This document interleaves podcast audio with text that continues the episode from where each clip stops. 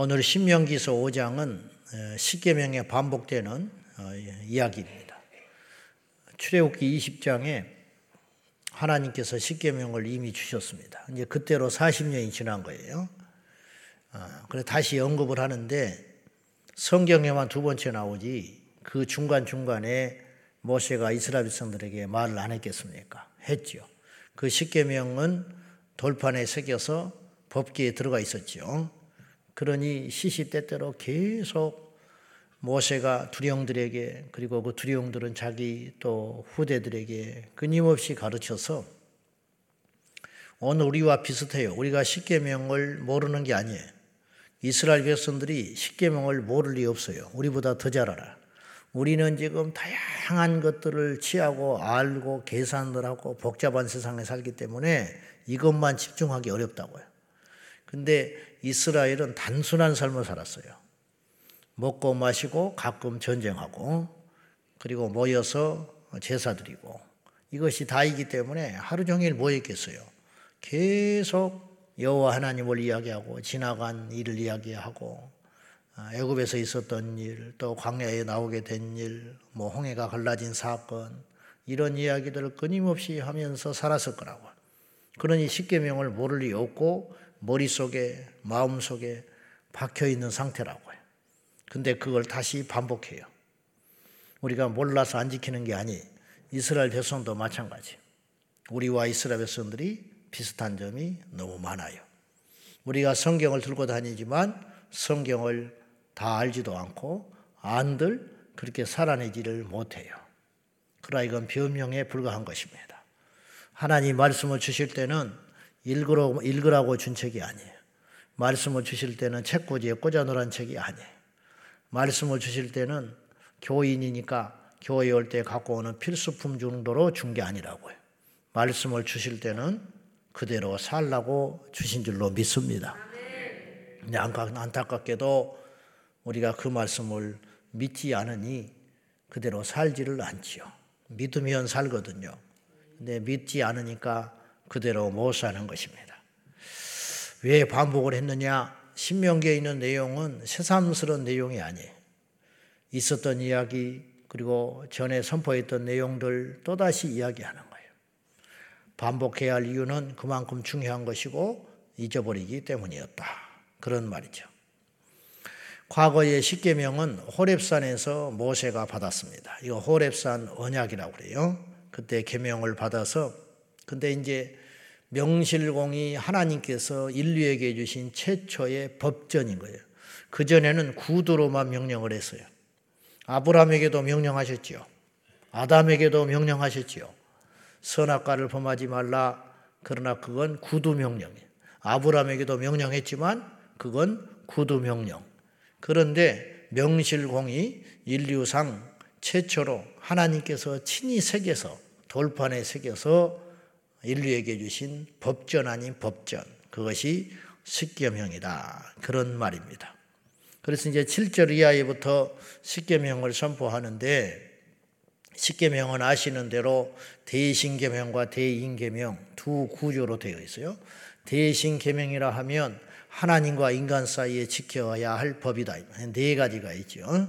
나 외에 다른 신을 두지 마라. 우상을 만들거나 깎아서 섬기지 말아라. 여호와의 이름을 망령되 일컫지 말거라. 안식일을 기억하여 거룩히 지키거라. 이것이 이제 어, 하나님과의 관계 속에서 이스라엘뿐만 아니라 하나님을 인정하는 모든 인류가 지켜야 할 법 중의 법입니다. 십계명을 조금 우리가 신약에 산다고 무시하는 경향이 있는데 저는 이렇게 확신해요. 십계명만 지켜도 인류는 복 받는다. 그러니까 구약에 여러 가지 복잡한 내용이 많은데 십계명만 가슴에 딱 새기고 신약을 산다 할지라도 그리고 수백 가지의 율례와 계명과 율법이 있지만은 그 중에 십계명만 우리 가슴에 딱 새기고 그걸 응용하여 살면 하나님 말씀을 다 지켜낼 수 있어요. 그래서 어, 시대와 역사를 초월하여 환경을 초월하여 십계명만 지켜도 우리는 복을 받을 수 있다. 그렇게 생각해요. 자, 한마디로 말하면 우상 숭배하지 마라. 여호와의 이름을 어, 망령되이 모욕하지 말아라. 그리고 안식일을 기억하여 거룩히 지켜라. 이런 하나님과의 관계에서의 계명은 예수님이 신약에 와서 어느 계명이 제일 큽니까? 묻는 질문 앞에 이렇게 명쾌하게 답을 했어요. 하나님을 첫째로 사랑하고 둘째로 네 이웃을 네 몸처럼 사랑하거라. 이게 율법이라 이게 율법을 요약하는 거예요. 하나님 사랑하면 다 지킬 수 있다. 하나님 사랑하는 자가 우상 숭배하겠냐? 하나님을 사랑하는 자가 안식일을 지키지 않겠냐? 그 전날부터 와서 준비하고 있지. 하나님을 사랑하는 자가 어찌 그분의 이름을 망령되 일컬으며 그 이름을 팔아서 어, 자기 이속을 챙기고 뱃속을 채우겠냐? 그럴 리 없다. 그분을 사랑하기만 하면 다 되는 거다. 그분을 사랑하니까 그분이 1순위. 우리가 자식을 사랑하니까 자식 1순위. 제 아는 분은 서울에서 이사 왔는데 애가 고등학생이 되니까 전학을 못 해요. 그래서 어떻게 했느냐? 3년 동안 아침에 새벽에 밥 챙겨가지고 학교에 데려다 주고 그 다음에 다시 돌아와요. 그리고 저녁에 또 데리러 가. 데리러 가서 학원에 오는 길에 떨쳐 놓고 그 다음에 나중에 학원 끝나면 또 데리러 가. 이렇게 3년을 지냈어. 권사님이. 그 사이에 늘은, 것, 늘은 것은 운전 실력밖에 안 늘었다고 그러더라고. 근데 아침에 한 잠이라도 더 자게 하려고 애가 얼마나 잠이 많을 때입니까? 불쌍하니까 한숨이라도 더 자게 하려고 그 어머니는 더 일찍 일어나서 도시락을 챙겨가지고 아침에 갈때차 속에서 먹이는 거야. 그 투덜거리는 자식을 깨워가지고 응? 그냥 끓어오르는 성질. 내가 뭐 니, 니 때문에 그러지 나 좋아라고 이, 이, 짓을 하냐. 이 부모 마음이 다 그러. 니 좋아라고 그러는 것이지 뭐 나 좋아라고 그러나. 근데 또 애는 애대로 잠은 쫓기고 힘드니까 어? 입이 이만큼 나와가지고 건들면 폭발할 때 아니에요. 그걸 꾹꾹 누르 참고 3년을 그렇게 했어요. 고3 때는 말할 것도 없지요. 그렇게 지냈다고. 네, 그 이야기를 들으면서 하나님을 그렇게 섬기면 1등 신앙이 될 거예요. 1등 신앙이. 근데 특별한 부모, 그 어머니가 별나서 그런 게 아니라 나도 그 상황 되면 그렇게 살아요. 여기 오신 여러분 다 그렇게 살걸요? 다 그렇게 살아. 뭐 특별하고 유별난 어머니 부모라서 그렇게 사는 거 아니에요. 자식을 그렇게 사랑한다고. 자식을 사랑하라, 사랑하라 훈련받은 게 아니에요. 자식이니까 사랑하는 거예요. 자식이니까. 근데 성경은 무시무시한 말을 해요. 하나님을 그보다 더 사랑하라는 거예요. 하나님을 네 자식을 하나님보다 더 사랑하는 자는 하나님 나라에 합당하지 않다는 거예요. 그러니 도대체 우리 하나님을 얼마나 더 사랑해야 돼? 사실 이게 와닿지가 않아요. 하나님 안 보이니까. 그리고 그렇게 사랑을 해야 되나 그런 생각도 들어. 그분을 우리가 몰라서 그래.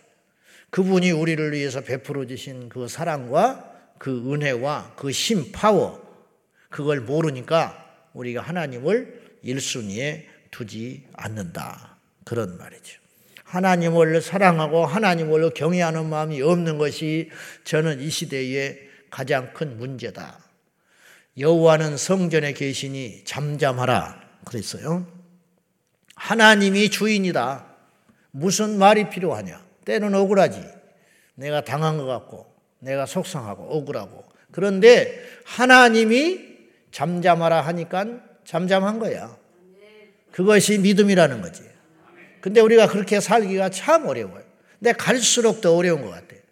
지금 사사시대가 열린 것 같아요. 사사시대. 자기 소위 옳은 대로 행하는 거예요. 자기 소위 옳은 대로. 우리 모두가 그런 것 같아요.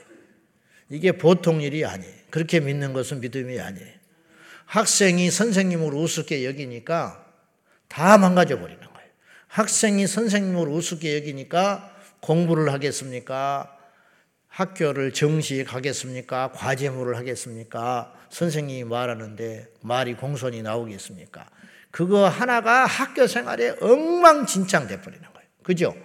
하나님을 경외하지 않으니까 우리 신앙이 엉망진창 돼버리는 그러니까 뭐 겉으로 보기에는 그 교회를 다녀서 그런 것 같고 그 사람의 성질이 개팍해서 그런 것 같고 신앙의 훈련이 안 돼서 그런 것 같고 상황이 그래서 그런 것 같고 뭐 그런 거 여러 가지 핑계를 댈 수 있지만 학생이 지각을 한다. 게을러서. 학생이 공부를 안 한다. 머리가 나빠서. 학생이 선생님한테 대든다. 건방져서. 인성이 잘못돼서. 그렇지만 선생님이 무서우면 그것이 다 없어지는 거예요. 다 없어집니다. 기강이 딱 잡히지요. 선생님이 무서운데 지각을 하겠어. 말을 안 듣겠어. 어디 들어넣어서 사진을 찍어대. 어? 어디 수업 시간에 엎드려서 잠을 자다가 뭐라고 하면 어? 거기서 주먹질을 해대고 그 난리를 피울 수가 있냐고. 그러니까 그거 하나 때문에 애들이 다 무너져 버리게 되는 거예요. 우리 신앙인들이 교회에서 뭐 이렇게 저렇게 막 말이 많, 목사님들이 마찬가지, 목사들도 마찬가지. 저부터서 하나님을 경외하는 마음이 적은 거예요. 그러니까 막 하나님께 까불어. 철랑거리고 까불고, 어? 핸드폰 들고 와가지고 예배 시간에 핸드폰을 하고 앉아있고, 찬송을 하는데 안 해요. 자기는 설교자니까. 이것 자체가 틀려먹은 거야. 이게 하나님을 경외하지 않아서 그렇다고. 하나님을 경외하지. 하나님을 어려워하고 경외하고 사랑하는 마음이 없으니까 말씀을 자꾸 바꿔버리는 거예요. 이 말씀이 버겁고 힘들고 내 형편과 맞지 않아도 일단 지켜야 되거든요. 최선을 다해서 지키려고 하면서 그 속에서 복을 받고 그 속에서 성숙해지고 그 속에서 하나님의 사람으로 만들어져 가는 것인데 말씀을 자꾸 바꿔. 카톨릭은 십계명을 바꿔버렸어요. 제사를 지내려고. 이게 죄다 이 말이에요. 이게 그들만 그러는 게 아니에요. 여호와를 경외하지 않으니 모든 악과 모든 문제가 거기서 생기는 것입니다. 그 다음에 이제 대인계명이죠. 사람에 대해서 여섯 개. 근데 특이하게 사람과의 계명에서 제일 먼저 등장하는 게 네 부모를 공경하라. 네 부모를 공경하라. 그리고 점점점 이제 큰 죄부터 거론한 거예요. 살인하지 말라. 그리고 간음하지 말라. 도둑질하지 말라. 내 이웃에 대하여 거짓 증거하지 마라. 그리고 마지막에 가서 네 이웃의 아내와 종이나 재산을 탐내지 마라. 근데 이제 도둑질하지 말라는 것이 어, 계명에 있고 여덟 번째 있고 또 뒤에 열 번째 비슷한 계명이 나오잖아요. 그러니까 이제 이것은 도둑질하지 말라는 건 단순한 재물에 대한 도둑질인 것이고 마지막에 계명에서 거론한 것은 보이는 어떤 물질적 재물과 함께 보이지 않는 자산까지 탐내지 마라. 여기까지 강화를 한 것이죠. 대인계명은 한마디로 이것이죠. 사람답게 살아라. 사람답게 사는데 사람다움의 가장 첫 번째가 네 부모를 공경하는 것이다. 위 아래 하는 거다. 부모에게 효도하는 걸 보면 그 사람은 볼 것 없다. 부모에게 효하는 사람은 며느리 들여도 되고 사이 삼아도 되고 직장에서 같이 써서 채용해서 같이 해도 되고 친구로 사귀어도 된다. 근데 부모에게 폐악질하는 것은 다른 건 볼 것도 없다. 부모에게 폐악질하고 덤벼들고 무시하고 함부로 하는 것은 사람 됨으로써의 가장 기초가 안 된 것이다. 그걸 말하는 것이죠.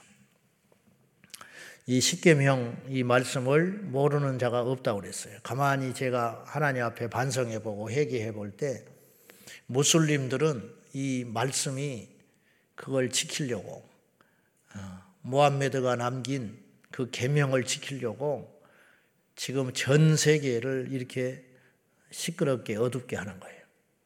그게 어, 여인들이 왜 이렇게 시커멓게 어? 둘러쓰고 다니고 하루에 다섯 번씩 기도를 하고 메카를 향하여 기도를 하고 어? 자기에게 반하는 자는 자식도 죽여버리는지 아세요? 배교하면 자기 자식도 죽여버려. 나무에 묶어놓고 죽여가지고 불태워버린다고. 이걸 명예살인이라고 그래요. 세상에 부모가 자식이 어? 이슬람을 떠났다고 죽여놓고도 감옥도 안 갈 뿐만 아니라 주변 사람들이 와 알라신에 대해서 최고의 신앙을 지켰다고 자기 아내를 죽여버리고 그리고 그들의 율법에 의하면 여자는 사람이 아니에요. 여자는. 여자는 완전히 물건이에요. 그것도 모르고 이슬람을 향하여 문을 열어주고 그리고 응? 그들하고 결혼을 하고 그러니까는 총각 행세하고 온 응? 무슬림하고 결혼을 해가지고 피맺히게 사는 사람이 한둘이 아니야. 그래가지고 시집을 가요. 갔더니 자기가 네 번째야.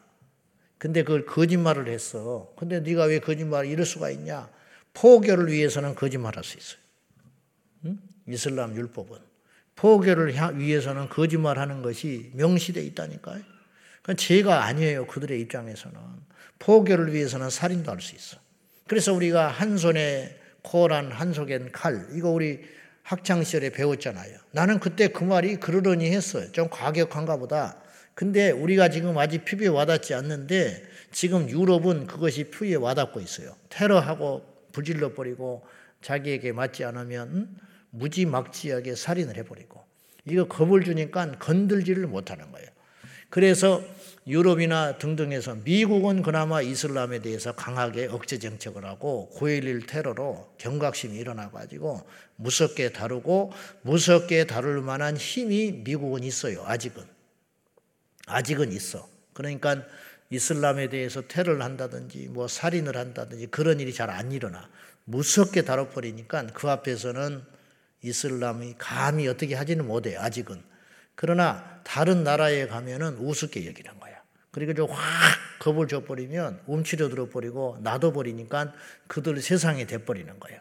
그래가지고 음? 대낮에 음?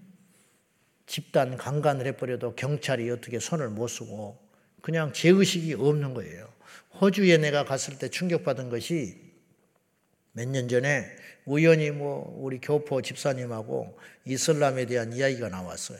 근데 거기도 이, 이 슬람들이 몰려와서 엄청나게 지금 몸살을 앓고 있는데 그래서 그 이민 정책이 강화됐어요. 그들만 그렇게 할 수 없으니까 그래서 불똥이 한국 사람에게도 튀어가지고 한참 고생했다고 까다로워져가지고 근데 마트에 가면 그 사람들이 와서 앉아가지고 물건을 그 자리에서 까서 먹고 있는 거야. 계산도 안 하고. 그래서 왜 이러냐 그러면 씩 웃으면서 이렇게 말하는 거예요. 당신들은 부자 아니냐 그러다는 거예요. 당신들은 부자니까 우리는 이거 먹어도 도둑질이 아닌 거예요. 이 정도의 의식을 갖고 있는 거예요. 그런데 이걸 갖다가 개방을 하겠다고 그러고 문을 열겠다 하고 우리나라는요 밑에서부터 흔들려 버려요. 우리나라는 인구 적지요, 나라 적지요, 국력 약하지요. 그냥 한 번에 먹혀버리고 마는 거예요. 제가 그것이 무서우니까 미리 막자는 거예요. 제가 포괄적 차별금지법, 이슬람 사원에 대해서 이렇게 예민한 이유가 뭐냐면 우리가 힘이 있으면 지킬 만한 힘이 있으면 여유를 줘도 돼요. 우리가 저 북한의 문제에 대해서 이렇게 우리가 단속하고 조심해야 미군 철수가 안 된다고 하는 이유는 우리가 힘이 없기 때문이에요. 우리가 우리를 스스로 지켜낼 수 있는 힘이 있으면 뭐하러 치사스럽게 미군을 주둔하며 그 돈을 대주며 그렇게 합니까? 근데 안 돼요. 죽었다 깨도 못 이겨요. 그러니까 아직 지키고 있어야 하는 것이에요. 그리고 이슬람을 대항해서 할 만한 힘이 우리 안에 있으면 상관이 없는데 독일이나 영국이나 프랑스나 유럽의 국가들이 그 짱짱한 나라들이 전부 저렇게 혼란을 겪고 있는 걸 보면 우리나라는 못 이겨요. 도무지 안 되는 거예요.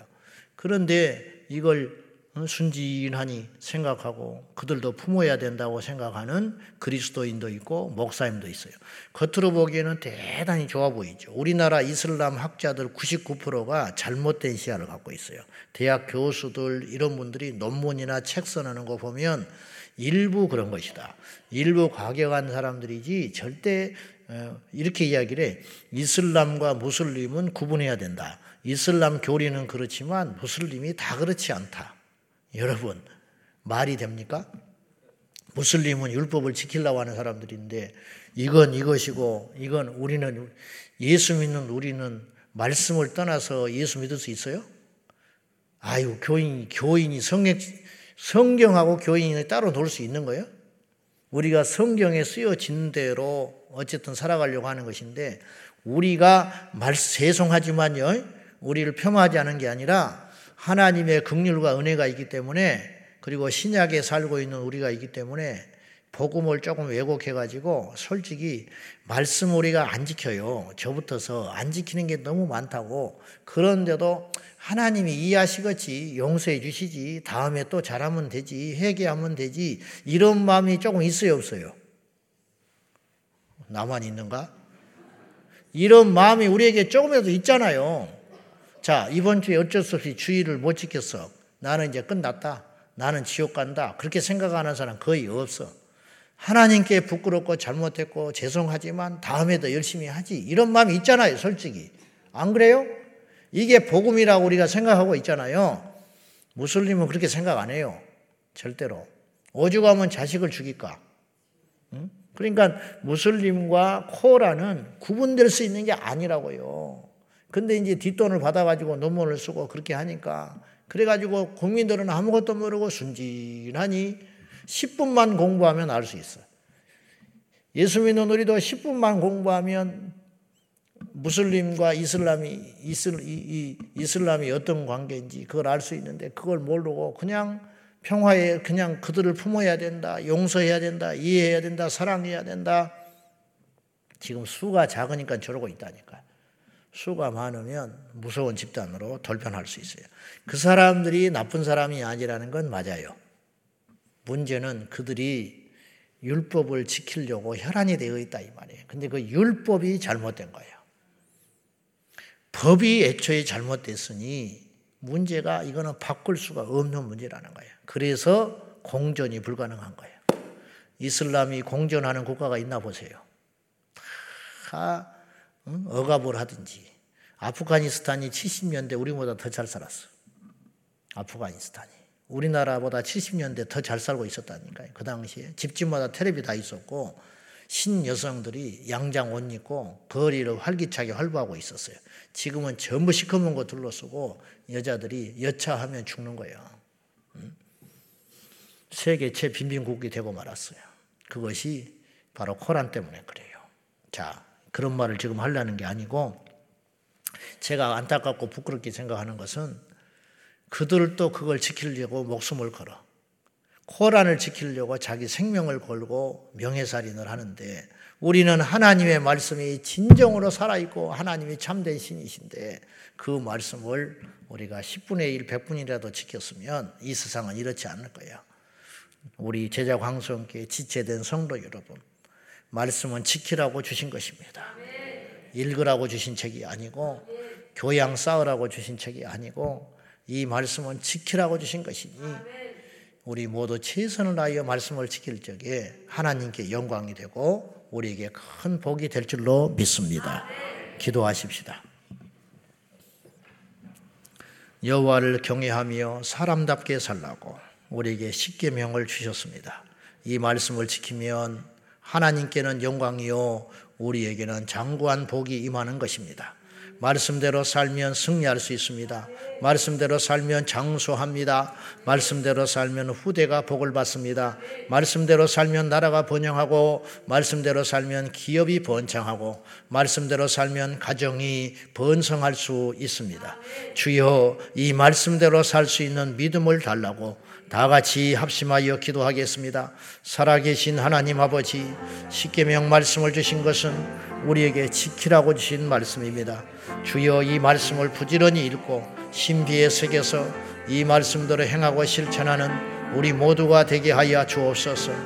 나 외에 다른 신을 곁에 두지 아니하고 우상을 경배하지 아니하며 여호와의 이름을 망령되 일컫지 아니하고 아버지 하나님 주의를 철저히 지켜서 하나님께 영광이 되게 하여 주시옵시고 사람 다음의 시작은 효에 있으니 효를 다하고 살인하지 말고 간음하지 말고 도둑질하지 말고 이웃에 대하여 거짓을 말하지 아니하며 그 외에 모든 이웃의 것을 탐내지 않는 예수의 사람으로 살아가게 하여 주옵소서.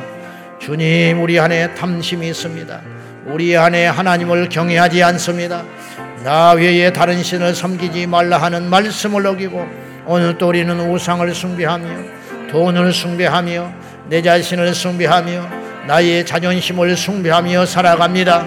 주여 약한 모습들을 십자가의 은혜로 처리하여 주사 말씀대로 살게 하여 주옵소서. 여호와의 말씀이 나의 길이요 빛이 되십니다. 여호와의 말씀대로 살면 번성하며 여호와의 말씀대로 살면 복을 누리게 됩니다. 우리 온 성도들이 말씀에 창념하여 말씀을 부지런히 읽고 말씀을 마음에 새기며 말씀이 기억나 말씀대로 행하여 살아갈 수 있도록 주여 도와 주시옵소서. 아버지, 아버지 하나님이 아침에 주 하나님 앞에 다시 한번 정신을 차리고 회개하나이다. 말씀을 가르치는 제 자신도 말씀대로 살지 못하고 있으니 용서하여 주옵소서. 말씀을 주신 것은 지키라 주셨건만 우리는 말씀을 듣고 읽고 암송하고 공부하면서도 그 말씀들 지키지 못하면서도 불구하고 다음에 지키면 되지. 이 정도는 이렇게 해도 하나님이 이해하시겠지. 스스로 잣대를 정해놓고 말씀을 경히 여기고 있사오니 용서하여 주옵소서. 이로 인하여 불행이 시작되고 이로 인하여 복이 떠나게 되고 이로 인하여 우리의 인생이 척박한 광약길을 걷고 있을까 두렵사오니 여호와께로 돌아가 말씀 앞에 엎드리는 저희가 되게 하여 주옵소서. 부지런히 말씀을 읽고 부지런히 말씀을 새기고 부지런히 말씀대로 살아서 하나님께 살아가신 복들을 천대까지 누리게 하여 주시옵소서. 이방 우상 숭배하는 자들도 그 말씀을 지키려고 애를 쓰는데 우리는 참 하나님이신 말씀을 경히 여기고 있사오니 용서하여 주옵소서. 십계명은 지나간 법이 아니고 오늘 우리가 지켜야 할 법임을 깨닫게 하여 주소서. 너희 조상에게 주신 법이 아니라 오늘 너희에게 주는 법이라고 모세가 말한 것 같이 오늘 우리가 지켜야 할 법이 십계명의 법인 줄로 믿습니다. 오늘 지키게 하시고 내일 또 지키게 하시고 대대로 지키게 하여 주시옵소서. 부모를 공경하게 하시고 살인하지 말게 하시고 간음하지 말게 하시고 도적질 나지 말게 하시고 이웃에 대하여 거짓말하지 않게 하시고 이웃의 것을 탐내지 않게 하여 주옵소서. 예수님의 이름으로 간절히 기도하옵나이다. 아멘. 주여, 주여, 주여. 살아계신 아버지 하나님 우리를 긍휼하게 여기사 말씀을 경히 여기는 악한 습관에서 돌이켜 여호와의 말씀을 생명 걸고 지킬 수 있도록 우리 하나님 믿음의 믿음을 도하소서. 게으르고 악한 우리를 불쌍히 여기서. 부지런히 말씀을 지켜내는 예수님의 사람 성도다운 성도가 되게 하여 주옵소서